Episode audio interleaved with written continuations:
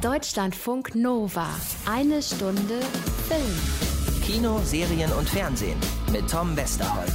Folgende Idee, wenn euer Chef, euer Prof, irgendein oder irgendeine Vorgesetzte das nächste Mal zu euch kommt und sowas sagt wie, hören Sie mal, Herr X, Frau Y, kann das sein, dass Sie in letzter Zeit extrem unkonzentriert sind, äh, sich nicht wirklich auf Ihre Arbeit fokussieren und Ihre Leistungen sehr nachgelassen haben, dann lehnt ihr euch in aller Ruhe zurück und sagt, es ist nur eine Phase, Hase. Ich gebe zu, als Filmtitel ist das vielleicht eher so semi. Wenn wir sowas hören, befürchten wir alle schnell mal eine ganz schlechte deutsche Komödie. Ich meine, gut, Deutsch, ja, Komödie, naja, Tragikomödie vielleicht eher, aber eben nicht schlecht. Es gibt Beziehungsstress Deluxe zwischen Christiane Paul und Christoph Maria Herbst und auch wenn die beide vielleicht ein bisschen älter sind als wir so alle, äh, passt dieses Ding trotzdem auf alle, die einfach schon mal auch ein bisschen länger mit jemandem zusammen waren und wissen, dieses Ding da mit den Schmetterlingen, das ist irgendwie endlich. Freut euch bitte mit mir auf Christoph Maria Herbst heute zu Gast zu Es ist nur eine Faserhase genau wie Drehbuchautor Oliver Ziegenbalg. Von dem kennt ihr einige Filme. Ab dieser Woche hat er eine neue Miniserie auf Netflix am Start. Die heißt The Billion Dollar Code über den Algorithmus, den Google vor Jahren angeblich für sein Google Earth von zwei Berliner Programmierern geklaut haben soll. Spannender Film auf der einen Seite, spannende Serie auf der anderen, zwei spannende Gäste heute. Ich muss ein bisschen aufpassen, dass ich mir vor Spannung nicht die Nägel bis zu den Ellenbogen runterfräse. Irgendeine Idee, irgendjemand, was ich ein bisschen zur Ablenkung tun könnte? Wende dich deinem Penis zu, sprich mit ihm. Er braucht deine Liebe. Also das ist doch wirklich mal eine schöne Idee. Das mache ich. Bis gleich. Deutschlandfunk Nova. Ich hatte gestern Nacht etwas mit einem anderen Mann. Wie etwas? Sex. Auf dem Spieleabend? Nein. Mit diesem Tontechniker, diesem Werner Meyer? Doch nicht mit Werner Meyer. Sondern? Ruben Jakobs. Alles okay? Ich, ich hätte es dir fast geglaubt. Was, wieso? Emil, es ist nicht witzig. Ich kriegst einen Herzinfarkt. Äh, warte mal ganz kurz. Und warum soll das jetzt nicht stimmen? Komm. Du kannst dir also nicht vorstellen, dass so ein Mann mich attraktiv findet, ja? Doch, bestimmt kann man dich attraktiv finden. Also das tue ich ja auch, aber... Was aber? Der fand mich attraktiv. Sehr attraktiv sogar. Mo- Mo- Moment mal, du, du hast echt mit einem anderen Mann geschlafen? Es ist alles etwas überzeichnet, klar, aber dann doch auch vielleicht gar nicht so weit hergeholt, wenn es um die innerlibidinöse Kommunikation nach etwas längerer Beziehungszeit geht. Der Ton wird ein bisschen rauer, etwas ruppiger und kühler, alles ein bisschen weniger sexy, weniger wertschätzend und einfach weniger verliebt. Ich meine, gut, bei mir natürlich nicht. Da könnt ihr die vielen Frauen, die 20 Jahre oder länger mit mir zusammen waren, gerne alle fragen. Mit mir ist es selbstverständlich auch äh, kurz vor der goldenen Hochzeit immer noch genauso romantisch und aufregend wie am ersten Tag. Ähm, bei Paul und Emilia aber halt eben nicht, gespielt von Christoph Maria Herbst und Christiane Paul. Die sind verheiratet seit 20 Jahren, haben zwei Kinder. Er ehemals gefeierter, jetzt eher ratloser Buchautor, sie Synchronsprecherin für Fernsehserien. Man lebt so gemeinsam vor sich hin, läuft ja alles, ne? die Beziehung ist längst selbstverständlich geworden und ist damit eher so mh, Ethanolkamin oder vielleicht auch Kamin-DVD statt knisterndem Lagerfeuer. Paul merkt, bei ihm läuft's auch untenrum nicht mehr ganz so stabil wie früher. Er hat sich sogar schon Hilfe, ganz Mann, in diesem äh, Dings, diesem ähm, Internet gesucht. Jetzt gibt es eine neue Männlichkeit, voll Zärtlichkeit. Wende dich deinem Penis zu, sprich mit ihm. Er braucht deine Liebe. Ach, dieses YouTube ist einfach voller guter Ratgeberfilme. Wie jeder Muskel kann auch der Pubocozygeus-Muskel, der PC-Muskel, trainiert werden. Dabei geht es aber nicht wirklich um eine Erektion. Es geht um sexuelle Meisterschaft. Einen Ständer haben, das kann jeder. Aber ich denke da zum Beispiel an den indischen Schlangenpenis. Es ist ganz leicht und nicht nur Ihre Prostata, sondern vor allem Ihre Partnerin wird es Ihnen danken. Also, fangen wir an. Ach, der indische Schlangenpenis, das klingt doch nach was, was Mann unbedingt will. Da ist kein Hilfsmittel zu experimentell. Und wenn ihr dann seht, wie Christoph Maria Herbst, nachdem er sich selbst geholfen hat, am nächsten Morgen mit zusammengekniffenen Pobacken in der Küche steht, dann wisst ihr wieder, warum der Ex-Stromberg so ein verdammt begnadeter Comedian und gleichzeitig gefeierter Schauspieler ist.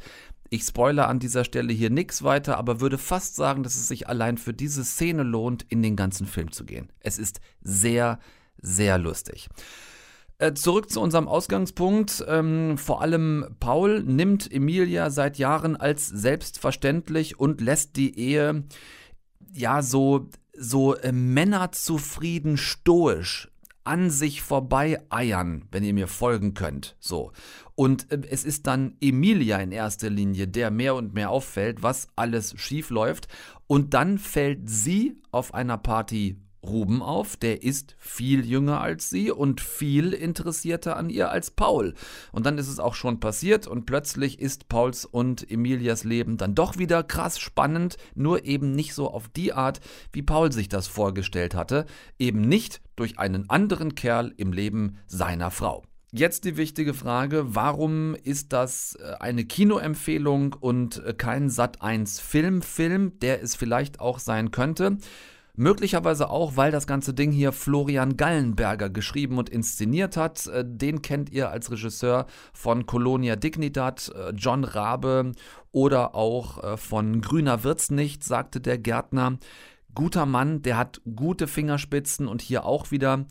Ich, ähm, ich habe eingangs gesagt, vergesst, dass die Protagonistin und der Protagonist hier so Ende 40 sind. Lasst euch davon nicht abschrecken. Das ist für diese Geschichte hier zumindest weitgehend egal. Es spielt auch eine Rolle, aber nicht die entscheidende. Es geht vielmehr um die Beobachtung von Beziehungsmechanismen und darum, was einfach letzten Endes uns allen passiert, relativ altersunabhängig, wenn wir aufhören, nach längerer Beziehungszeit auf unser Gegenüber zu achten, zuzuhören, mit offenen Ohren und offenen Augen, äh, wenn wir aufhören, hin und wieder auch mal über unseren Schatten zu springen, uns komplett in unserer Komfortzone, in der Beziehungskomfortzone einnisten, wenn wir aufhören, mutig zu sein, auch mal für den anderen mutig zu sein und nicht immer nur für uns, wenn überhaupt.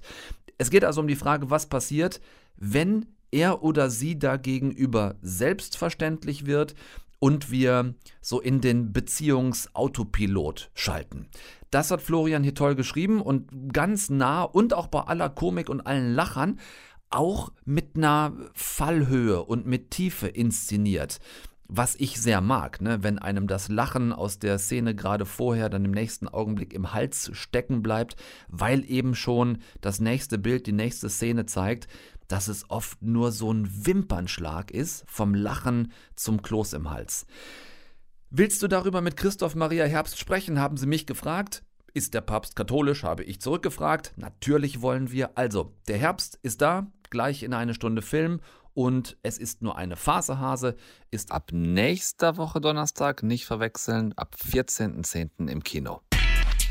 Deutschlandfunk Nova. Eine Stunde Film. Ja, ihr Lieben, herzlich willkommen zu eurem ganz persönlichen PC-Muskeltraining für die Ohren. Äh, wenn ihr jetzt bitte alle einmal gemeinsam das Trommelfell anspannen könntet, bis ihr nur noch so ein ganz leichtes Rauschen vernehmt, dann seid ihr genau richtig. Hier ist euer Übungsleiter für den Abend, Christoph Maria Herbst. Hallo. Was für eine schöne Anmoderation. Hallo Tom. ich sag mal, PC-Muskeltraining ne, ist ja bei so Männern wie uns knapp über 30 von immer größerer Bedeutung. Wie viele Tischpendelkugeln waren nötig, äh, um diese anspruchsvolle Szene, die dazugehört, halbwegs glaubwürdig spielen zu können? Äh, auch hier hat das meiste du wirst es nicht glauben, in meiner Fantasie stattgefunden. Ich bin zwar ein alter Method-Comedian, aber das ging jetzt nicht so weit, äh, dass ich das wirklich mit dem realen Objekt äh, in realen Löchern äh, nachgestellt hätte. Das war schlicht auch nicht nötig. ich hatte mich vorher mit unserem Regisseur Florian Gallenberger über diese, wie soll ich sagen, sensible Szene, in zwar in jeder Hinsicht sensible Szene unterhalten. Ja. Und äh, er sagt, wir wollen Family Entertainment machen und wir werden nicht zum, bis zum Äußersten gehen es geht nicht um FSK 18 oder vielleicht FSK 28 irgendwie äh, hier zu generieren. äh, mach, dir, äh, mach dir keine Sorgen. Ich hatte mir aber ehrlicherweise auch keine Sorgen gemacht, weil ich mir sowas irgendwie schon dachte. Dafür ist der Florian Gallenberger ein viel zu feiner äh, Mensch. Und das hat dann auch nichts Lustiges mehr, wenn man zu viel sieht. Ja, und ich sage mal, was da dem vielleicht interessierten Medizinstudenten im ersten oder zweiten Semester an Explizität fehlt, machst du aber wiederum durch eine ganz wunderbare Körpersprache wett. Insofern bin ich da ganz auf deiner Seite, was das nicht notwendige Zeigen von Details angeht. Ich habe mir, während ich den Film ähm, angeguckt habe und fühlte mich dabei tatsächlich letzten Endes dann böse ertappt, ich habe mir nämlich zeitweise gewünscht, ich wäre einfach zehn Jahre jünger, dann hätte ich nämlich über Paul und Emilia und all ihre Probleme einfach nur herzhaft, arrogant lachen können und sagen können, ha, alte Leute Probleme, habe dann festgestellt, verdammte Scheiße. Wie alt sind wir denn, Herr Westerholk? ja, na, du bist ja Anfang äh, Generation X, ich bin Ende Generation X. Also wir sind da schon im selben Fenster unterwegs, ne? Was ist da los mit uns? Was passiert da mit uns gerade? Lass uns noch einen Moment bei dir bleiben, Tom. Du hast, du hast dich also ertappt gefühlt. Okay, versuch das ah. mal so ein bisschen mehr noch zu spezifizieren, bitte. Ich glaube, die Hörerinnen und Hörer interessiert das. Mhm, ja, ist okay. Christoph Maria Herbst, der mich hier zwingt, in meiner eigenen Sendung die Buchse bis auf die Kniekehlen runterzulassen. Das war dein ja, Job im Film. Dahinter, Aber gut. Nein, du hast, du hast es hinter dir mit Hose runter. Okay. Weißt du, so diese Beziehungs, ich will gar nicht mal gleich Beziehungsprobleme sagen, aber so eine Beziehungssituation, wie du sie mit Christiane Paul zusammen spielst, wo wir doch vor, vor 10 oder 15 Jahren selber noch gedacht haben, in all unserer Arroganz, das würde uns nie passieren. So, da würden wir selber nie hinkommen. Und jetzt, wenn wir schon von der Generation X reden, dann sind wir ja nun mal alle in dem Alter, wo wir aber vielleicht diese Erfahrungen alle langsam machen. Und dann kriegst du doch hier einen Spiegel vorgehalten, der bei aller Komödie auch ganz schön wehtut zwischendurch. Das stimmt. Und das gefiel mir auch an dem Buch so, als ich das las, dass ich auch die Momente des Ertapptseins äh, empfunden habe. Und das ist ja eigentlich das Schönste, was, was einem auch als Kinozuschauerin, als Kinozuschauer passieren kann, wenn man da äh, ähm, den ein oder anderen Spiegel mal vorgehalten bekommt. Und äh, es geht ja auch darum, ein Identifikationspotenzial natürlich auch für die beiden Hauptfiguren zu, zu beschaffen. Und das schafft das Buch schon. Und wenn man nicht nachvollziehen kann, was äh, die Figur von Christiane Paul da macht oder was meine Figur eben äh, macht, äh, dann bleibt das so außen vor. Dann kann man das so von sich wegdrücken irgendwie und sagen, ja, das ist ja eine Mischung aus Science Fiction und Horrorfilm. Nein, hier kann man nur sagen, willkommen in der Realität. Die wird natürlich hier und da komödiantisch zugespitzt. Es ist ja keine Doku, die irgendwie auf ZDF Neo läuft, sondern wir wollen ja in erster Linie unterhalten mit dem Film.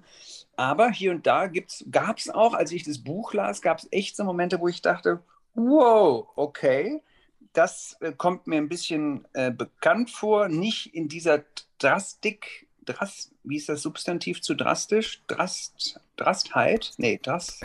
Ich, naja, ich, wäre jetzt, ich wäre jetzt auch bei Drastik bei dir. Also. In diesem drastischen Ausmaße. So. Äh, aber zumindest äh, in der einen oder anderen homöopathischen Dosis habe ich es auch erlebt. So ertappte ich mich beispielsweise vor zehn Jahren dabei, äh, wie ich ähm, nicht auf einmal Motorradführerschein machte, was ja viele von uns machen. Ich erlernte das Paragliden. Also so habe ich das dann sublimiert und ich muss sagen, meine Midlife-Crisis fühlte sich jetzt nicht ganz so schlimm an wie das, was der gute Paul erlebt. Aber trotzdem diese Momente, Mensch, wir wollten es doch ganz anders machen oder äh, hoffentlich werde ich nicht so wie mein Vater. Und dann erkennt man doch Momente wieder, wo man irgendwie denkt, das hätte aber jetzt der Papa genauso gerade gesagt haben können. Das fand ich bei dem eigentlich immer so mittel. Das kennen wir doch alle. Ich erschrecke mittlerweile, wenn ich denke, Lady Kracher war doch neulich und dann aber nachlese, dass dieses neulich 20 Jahre her ist. Zumindest als ihr angefangen habt damals, ist es 20 Jahre her.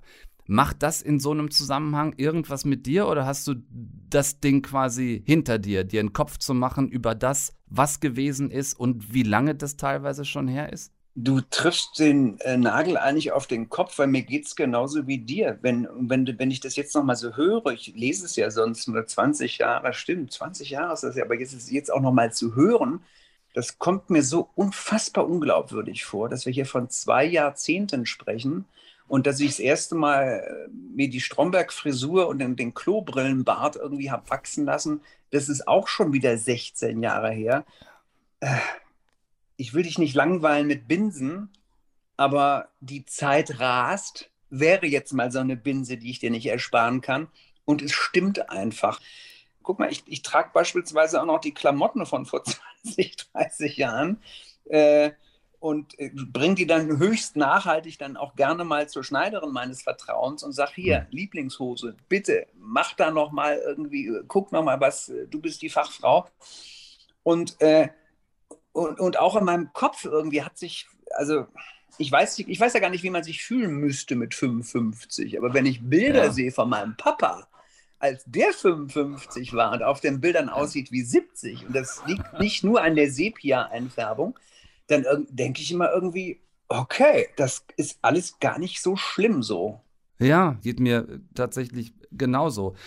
Ich habe noch mal so weit ausgeholt bis zu dem damals, das du mir dankenswerterweise geschenkt hast, weil ich noch mal so gedacht habe, dass es so für mich einen roten Faden gibt, der sich bei dir durch alles durchzieht, was du gemacht hast. Diese Art von Komik, die aus der Tragödie heraus entsteht. Allerdings stelle ich immer wieder fest, es ist natürlich dann auch die Wechselwirkung, ne? wenn es dann wieder zurückkippt vom Komischen ins Tragische. Ich gebe dir ein Stichwort, worauf ich hinaus will. LKW-Dach, Fensterscheibe, Friedenspfeife.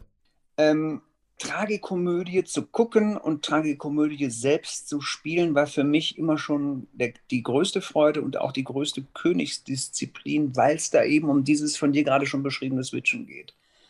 Und äh, erst in dem Moment, wo ich wirklich eine Figur habe, die Nöte empfindet, die, die nachvollziehbar sind und es wirklich so eine, ja, so fast authentisch schon wirkt, mindestens aber real sein könnte, finde ich, nur dann ist es lustig, wenn da dann auf einmal situativ etwas reinbricht, was geradezu surreal oder merkwürdig so von oben kommend wirkt, wie beispielsweise einer, der gerade eindeutig, zumindest glaubt, eindeutig zu sehen, wie seine Frau fremd geht und ihm die, gerade die komplette Familie so wegusurpiert wird, ja.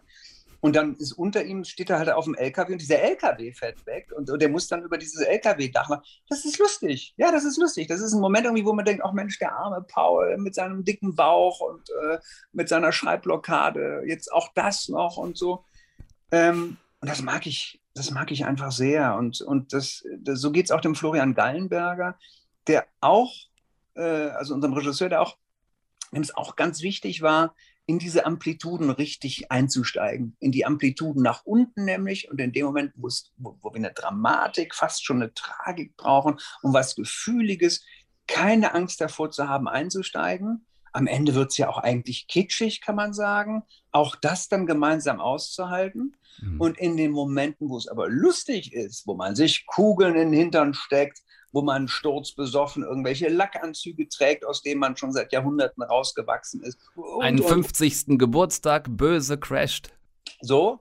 Und äh, da können wir noch ein paar äh, mehr Sachen aufzählen, genau. Ja, Äh, auch da dann richtig einzusteigen und ruhig derbe zu werden, finde ich super. Und ich, ich liebe das, dass das in Deutschland mittlerweile auch möglich ist, wenn das kontrapunktet wird durch entsprechende lustige äh, Momente, was die Leute dann wieder öffnet für den nächsten Hammerschlag. Ne? so. Wir haben festgestellt, es steckt noch jede Menge Frühling im Herbst. Das Ding lag rum gerade. Tut mir leid. Das musste ich. Das, das lag rum. Ähm, Sonst hätte ich es gemacht. bitte Julius den äh, 111. Grüße ausrichten lassen an Constantia und Castellan. Bitte an beide. Gutes Gelingen bei allem, was du tust, mein Lieber, und auf bald. Das wünsche ich dir auch alles Gute. Wir haben eine der wichtigsten Erfindungen des Computerzeitalters gemacht. In welchem Jahr war das? 1994, Und wann hat Google Google Earth präsentiert? 2005. Wie können TerraVision und Google Earth so absolut identisch sein? Das ist eine krasse Geschichte und ich wusste nix davon und zwar gar nichts. Wie vermutlich die allermeisten von euch auch nicht, deshalb reden wir heute auch drüber. In den 90ern gab es eine wirklich eher kleine Programmiererbude in Berlin, die hieß Art und Com. Die haben sich da so Anfang, Mitte der 90er als ähm, eine der ersten so mit Algorithmen beschäftigt, mit denen man Formen auf Computerbildschirmen darstellen konnte und zwar vor allem ging es da um 3D-Formen. Heute gibt's allein schon Apps, die sowas können. Damals brauchte man aber, um sowas rechenleistungsmäßig hinzukriegen, äh, Arbeitsspeicher, Grafik, Grafikkarten etc., die damals nur in absoluten High-End-Rechnern äh, für Hunderttausende von Dollar verfügbar waren. Aber diese Handvoll Nerds, die haben sich damals gedacht, das könnte die Zukunft sein. Wir stecken da jetzt alles an Energie rein, was wir überhaupt haben. Alles begann in den 90er Jahren in Berlin. Ist das ein Algorithmus? Ja. Ich weiß, wie es geht. Wenn ich in einer Sache wirklich gut war, dann am Programmieren. Stell dir mal vor, man könnte jetzt aus dem Weltraum an jeden beliebigen Ort der Welt. Dann ist das eine Revolution. Ihr Projekt gefällt uns. Herzlichen Glückwunsch. Die, die da gerade eben am Ende gratuliert haben, das waren Geldgeber der Telekom. Viele von euch werden sich erinnern. Ne? Telekom-Aktie, Riesendesaster später, aber das Unternehmen wollte damals in den 90ern halt fett ins Internetzeitalter mitstarten, nix verpennen, also an sich schon mal die richtige Einstellung. Und die haben deshalb damals Art und Com, dieser kleinen jungen Berliner Firma, Millionen gegeben, damit die ihre Software TerraVision voranbringen. Damals war das ein total futuristisches Projekt, nämlich eine Software, mit der man an jeden Punkt auf der Erde reisen kann, virtuell von seinem PC aus, also einfach hinfliegen, so aus der Weltraum-Satellitenperspektive reinzoomen, immer näher, bis man quasi unten am Haus angekommen ist.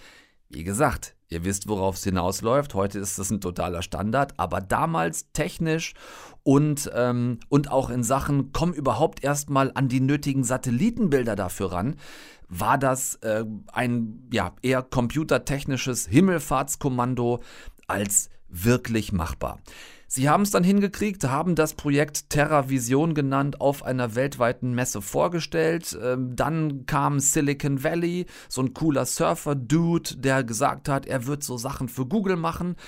Und plötzlich, ja, plötzlich gibt's Google Earth und TerraVision kriegt keinen Cent von irgendwas, trotz des Vorwurfs, Google Earth ist nicht nur wie TerraVision, es ist quasi TerraVision, also der Vorwurf war Algorithmusdiebstahl. Ohne TerraVision wäre Google Earth nicht möglich gewesen. Wir haben Recht. Und Google hatte Unrecht. We got two German hackers going up against a big American company. Wir wollten mit den Computern das Leben zum Besseren verändern. Erinnere dich. Das hat was bedeutet. So, da sind wir dann immer wieder im Heute und das Heute bedeutet das Jahr 2018, ne, wenn, wenn so erzählt wird. Ähm, es gibt also zwei Stages in dieser Miniserie mit Namen The Billion Dollar Code ab äh, Ende der Woche neu auf Netflix. Es gibt diese Stage 2018, da seht ihr die Prozessvorbereitung. Ähm, so lange hat es tatsächlich gedauert, bis die Art und Com-Leute überhaupt mal klagen konnten. Viele, viele Jahre später mit einer fetten Kanzlei im Rücken, die das pro bono angeht, also keine Rechnung stellt, weil auch das erklärt diese Miniserie, weil Patentrechtsklagen in den USA einfach mal Millionen kosten und sich das halt wirklich kaum einer leisten kann, schon gar nicht gegen so einen Multimilliarden-Dollar-Konzern. Giganten wie Google oder beispielsweise Amazon und die wissen das natürlich auch ganz genau. Also, 2018 ist die Heute-Perspektive. Da spielen Michel Maticevic und Mark Waschke die Hauptrollen. In den 90er Jahren, also in der Stage ähm, der Serie, sind es dann jüngere Darsteller. Ähm, dieser Wechsel zwischen den Stages, zwischen den Perspektiven, der klappt super wahrscheinlich auch, weil da eben, ich glaube, 25 Jahre dazwischen liegen. Äh, ihr wisst also automatisch immer, wo ihr seid. Ne? Die 90er sind eher so Nachwende Berlin bunt gedreht. 2018 dieser Prozess ist eher so Betongrau, Hipster Berlin. Das funktioniert, dieser Switch. Und vor allem die Aufarbeitung dieses mega krassen Rechtsstreits, den es, wenn das nicht deutlich geworden ist, 2018 wirklich vor Gericht in den USA gegeben hat, funktioniert extrem gut, weil einerseits der Fall alles an Spannung mitbringt, was ein Gerichtsthriller braucht, Plus als Zutat natürlich äh, dieser filmische Goldklumpen, ne, IT David gegen Multikonzern Goliath. Auch das ist natürlich mega gutes Filmfutter. Bitte reingucken, ab Donnerstag auf Netflix. The Billion Dollar Code. Vier Folgen sind es, ah, jeweils gut eine Stunde. Also es ist quasi im Endeffekt ein etwas längerer Film, vier Stunden lang. Ist mit Pause dazwischen auch gut äh, zu bingen. Äh, das also dann für eure Augen ab Donnerstag und für die Ohren gleich der angekündigte Oliver Ziegenbalg bei uns, Showrunner und äh, gefeierter Drehbuchautor. Mit ihm sprechen wir über den Zauber der Vermischung von Fakt und Fiktion. Deutschlandfunk Nova. Eine Stunde Film. Er ist der Autor von Friendship und Russendisco. Er hat den ähm, kleinen, aber sehr tollen Film Roads geschrieben, über den wir hier auch in eine Stunde Film gesprochen haben und den sehr gemocht haben. Von ihm ist 25 kmh, dieser großartige Film mit Lars Eidinger und Bjarne Mädel, für den die beiden den Lubitsch-Preis bekommen haben, unter anderem. Und jetzt hat er The Billion Dollar Code geschrieben und ist bei uns. Olli Ziegenbalg, ich grüße dich sehr herzlich. Hallo, Tachchen, ich freue mich. Du bringst mich ja sofort wahnsinnig auf die Palme, wenn zu Beginn eines Films oder einer Serie ähm, da geschrieben steht, ähm, based on a true story, weil ich sofort mich frage, okay, ihr Lieben, was ist denn jetzt based und was ist true? Ja. Absolut. Das ist auch tatsächlich immer so eine Frage, wie weit man gehen kann mit Based on a True Story. Wie man muss sich aus dramaturgischer Sicht entfernen und auf der anderen Seite will man true to the material sein. In unserem Fall kann ich sagen, ist es folgendermaßen. Wir haben die Interviews mit den, mit in, der Recherche zu dem Fall haben wir, haben wir Interviews mit allen Beteiligten geführt. Das sind mehr als zwei Leute gewesen. Das war eine Gruppe von vier Leuten und wir haben sie gefragt, wollt ihr mit wahrem Namen in dieser Geschichte auftauchen? Wollt ihr als echte Charaktere auftauchen? Und da haben sie gesagt, wir haben eine Bitte, erzählt die Geschichte genauso wie sie war, aber fiktionalisiert uns, macht fiktionale Charaktere raus. Und dann haben wir gesagt, das ist ein Deal, das ist super. Und dann nehmen wir aus allen Künstlern erzählen wir einen Künstler und aus allen Programmierern erzählen wir einen Programmierer. Aber die Dinge, die ihnen passieren, sind die Dinge, die den wahren Charakteren ähm, äh, auch passiert sind. Wenn ich dich da richtig verstehe, bedeutet das aber, dass dir das beim Schreiben eher Freiheit gibt, als dass es dich einengt? Es hat sich befruchtet, ehrlich gesagt. Es war so, dass wir, dass wir Elemente aus ihrer Geschichte äh, genommen haben, die wir interessant fanden, und dann haben wir sie dramaturgisch verstärkt in der Freundschaftsgeschichte. Alles, was an Fakten passiert, ist sowieso 100%ig wahr. Jeden, jeden Bildschirm siehst du genau den Code, der, der, der dort war. In dem Gerichtsverfahren ist Ex jeder Satz ist genauso in diesem Gerichtsverfahren äh, gesagt worden. Wir haben uns absolut an alles gehalten und bei der Freundschaftsgeschichte haben wir haben wir die Friktionen, die tatsächlich zwischen den Leuten geherrscht haben bei Art und Com benutzt und haben sie dramaturgisch überhöht und haben sie an den haben sie an den richtigen Stellen platziert. Das ist nicht alles immer genau zu dem Zeitpunkt in dem Jahr passiert, aber auch da haben wir sozusagen aus der aus der aus der Fülle der Realität äh, uns bedient und haben es aber dann dramaturgisch eingesetzt gesetzt. Das heißt also, für die, die sich das jetzt ab dem 7. Oktober gerne angucken möchten, weil sie die Geschichte sehr interessiert, können wir also festhalten, dass was passiert, habt ihr komplett aus der wahren Geschichte übernommen und das wie es passiert, bezogen auf die Charaktere und Personen, da habt ihr sozusagen ein bisschen die Fantasie auch walten Absolut. Lassen. Und natürlich ist es so, so ist es aber bei Filmen. Natürlich war ich nicht dabei, wenn Sie mit der Telekom geredet haben. Also habe ich das erfunden. Aber zum Beispiel den Satz, das Internet wird sich im, im, Grunde auf Universitäten beschränken, den würde ich mir nicht ausdenken, weil ich zu viel Angst hätte, dass so ein Satz niemals gesagt werden würde. Den haben wir natürlich aus der Realität. Also habe ich sozusagen immer ganz viele Sätze, die die wahren Erfinder von Television, diese vier Jungs, einer ist leider gestorben jetzt vor, vor, vor, vor zwei Monaten, ja. Sauter, die sind hier ja. mit uns gerade in Zürich auf dem Filmfestival und die sind, die sind sozusagen wie Kinder freuen die sich, dass die einzelnen Sätze, die sie uns gesagt haben, in dieser Serie auftauchen. Und ich habe quasi dann die Dialoge wie so interpoliert zwischen den, zwischen den Sätzen, die tatsächlich gesagt wurden. Ich frage das deshalb so nach, weil wir ja im Augenblick in einer Zeit leben, wo ist zumindest mein Gefühl, mehr über ähm, Fact-Checking gesprochen wird als jemals zuvor. Das ist ja halt gerade ein Ding. Merkt ihr das auch, wenn ihr euch so äh, biografischen, dokumentarischen Stoffen zuwendet? Absolut. Also ich finde, da hat man auch eine Verantwortung.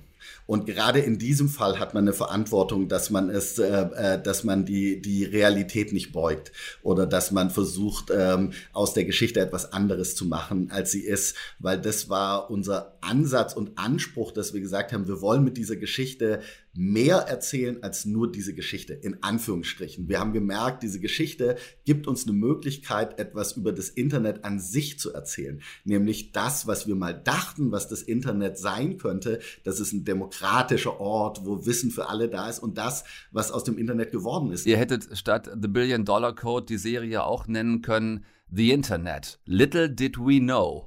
Ja, absolut. Das ist wirklich wahr. So. auf den Titel sind ehrlich gesagt wir auch erst vor zwei Monaten gekommen. Wir haben ganz mhm. lange hieß die Serie TerraVision, weil das Programm TerraVision heißt.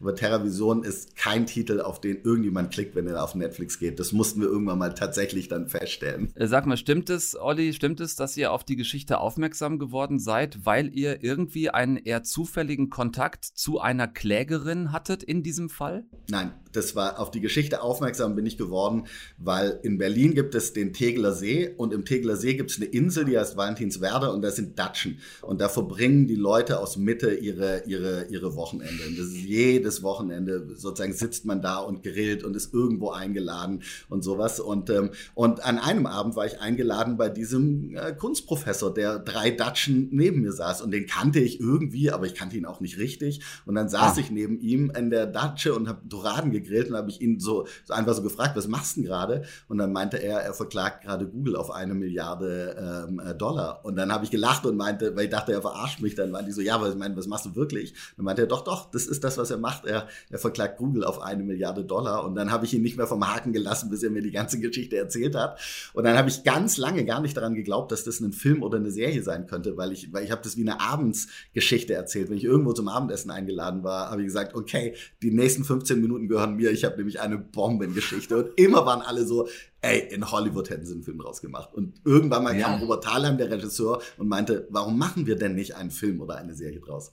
Und hat dich das auch ein bisschen getriggert wegen deiner Vergangenheit als Wirtschaftsmathematiker, dass du sowieso also da so ein Fable hast für die, den ganzen Hintergrund? Unbedingt. Also es ist wirklich mhm. mein, mein, meine, meine, meine zwei Lieblingsfilme des 21. Jahrhunderts ist Social Network und Moneyball und beide handeln davon, wie, wie Statistiker oder Nerds oder Tech-Typen die, die Welt verändern. Und das habe ich mich immer gefragt, warum ich da so einen Softspot habe. Und es liegt natürlich daran, dass ich das studiert habe. Ich habe einfach auch Programmieren studiert, ich habe Mathematik studiert, ich habe Wirtschaftswissenschaften studiert, ich habe einen, einen totalen persönlichen Zugang zu dem, zu dem Thema. Nicht, dass ich das jetzt so auch hätte machen können, aber ich hatte, es gab eine Chance, dass ich das verstehe und es gab eine totale Faszination Faszination für mich, wie man Algorithmen und Programmieren auch emotionalisieren kann und wie man daraus eine, eine, eine, Geschichte machen kann. Das war eben, deswegen kam der Anspruch, dass wir gesagt haben, aber wenn die Leute über Programme reden, dann wollen wir diesmal, dass sie wirklich so reden, wie Leute über Programme reden und nicht wie Leute in Filmen über Programme reden, nämlich vollkommen ausgedacht. Das war der Anspruch, dass wir gesagt haben, wenn ein Satz kommt, dann ist dieser Satz so, wie er in der Realität zwischen zwei Programmierern äh, fallen würde, auch wenn wir es auch da natürlich reduziert und verdichtet haben. Jetzt haben wir also hier zum einen dein, dein Fable fürs Programmieren und zum anderen diese, weil du gesagt hast, ne, also Holly, in Hollywood hätten sie einen Film draus gemacht. Natürlich, weil es die klassische David gegen Goliath-Geschichte ist. So, das ist, das ist äh, vom, vom Prinzip her tausendmal verfilmt worden. Wenn man dann sowas schreibt, und wir werden natürlich nicht spoilern, wie das Ganze am Ende ausgeht, für alle die, die diesen Rechtsstreit vor äh, drei Jahren nicht mitbekommen haben. Aber was würdest du sagen, warum ist grundsätzlich so diese Tendenz da, dass wir ganz offensichtlich zwar mit dem David in so einem Streit mitfiebern, aber am Ende dann trotzdem oft dem Goliath geglaubt wird, weil gerade auf Rechtsstreite im Internet, das ist ja eine Blaupause, das hat es ja tausendfach gegeben schon. Das ist, eine, das ist echt ein Phänomen, als wir uns gefragt haben, äh, was ist der sozusagen, was ist der Grund für das Gerichtsverfahren, warum, was ist das Wichtigste bei diesem Gerichtsverfahren? Das Wichtigste bei diesem Gerichtsverfahren ist, dass da eine Laienjury sitzt, die ähm, äh, die Sympathien vergibt, die jemand glauben wollen oder jemand nicht glauben wollen. Und das ist völlig anders, ob man einen Gerichtsstreit in Amerika durchführt oder in, äh, in Deutschland, weil in Amerika sind äh, Tech-Entrepreneurs Helden. Die Leute lieben ähm, äh, ihre Tech-Entrepreneurs. In Deutschland weiß kann noch niemand irgendeinen nennen, der, der da da ist. Sozusagen, die, die, da gibt es eine andere Sichtweise auf diese Leute und wenn ich sie theorisiere, dann glaube ich ihnen natürlich auch. Und das, das hat auch das Gerichtsverfahren natürlich beeinflusst, dass da eine Laienjury ist, die sowieso nicht wirklich verstanden hat, was an diesem Patentverfahren da ist, wo es ganz stark darum ging, wie schaffe ich das, denen Sympathien zu geben, dass sie es glauben wollen und nicht, dass sie es komplett verstehen, was da eigentlich tatsächlich passiert ist. Wir könnten sicherlich noch eine Stunde weiterreden, lieber Olli, über eure tolle Serie The Billion Dollar Code. Ihr seid aber gerade auf dem Filmfest in Zürich, habt noch ein bisschen was vor. Heute Abend ist äh, Premiere auf dem Filmfest. Wünschen wir es auch ähm, durch in viereinhalb Stunden, ohne Pause. Ja. genau. Ich äh, drücke euch allen sehr die Daumen für heute und ihr könnt The Billion Dollar Code ab dem 7. Oktober auf Netflix gucken. Vielen Dank, Olli Ziegenbalg, äh, fürs Gespräch. Danke, ebenfalls, hat mich gefreut. Und damit ein sehr freundliches Seht zu, wo ihr bleibt, denn das hier sind die letzten Worte von Eine Stunde Film. Für diese Woche. Hört auf zu krampfen, es wird doch alles gut. Tom Westerholt out for now. Nächsten Dienstag aber vermute ich zumindest wieder zurück. Und dann mit dem immer internationaler werdenden Matthias Schweighöfer zu Gast. Wieder mit keinem eigenen, keinem deutschen und vor allem keinem lustigen Film. Das Gegenteil ist der Fall. Stattdessen seht ihr ihn an der Seite von Clemence Poesie und Jesse Eisenberg in dem Weltkriegsdrama Resistance. Nächsten Dienstag, Matthias also bei uns, freut euch drauf und bis dahin bleibt ihr bitte weiter gesund, macht keinen Quatsch und guckt natürlich nichts, was ich nicht auch gucken würde. Tschüss mit Ös. Deutschlandfunk Nova. Eine Stunde Film. Jeden Dienstag um 20 Uhr. Mehr auf deutschlandfunknova.de.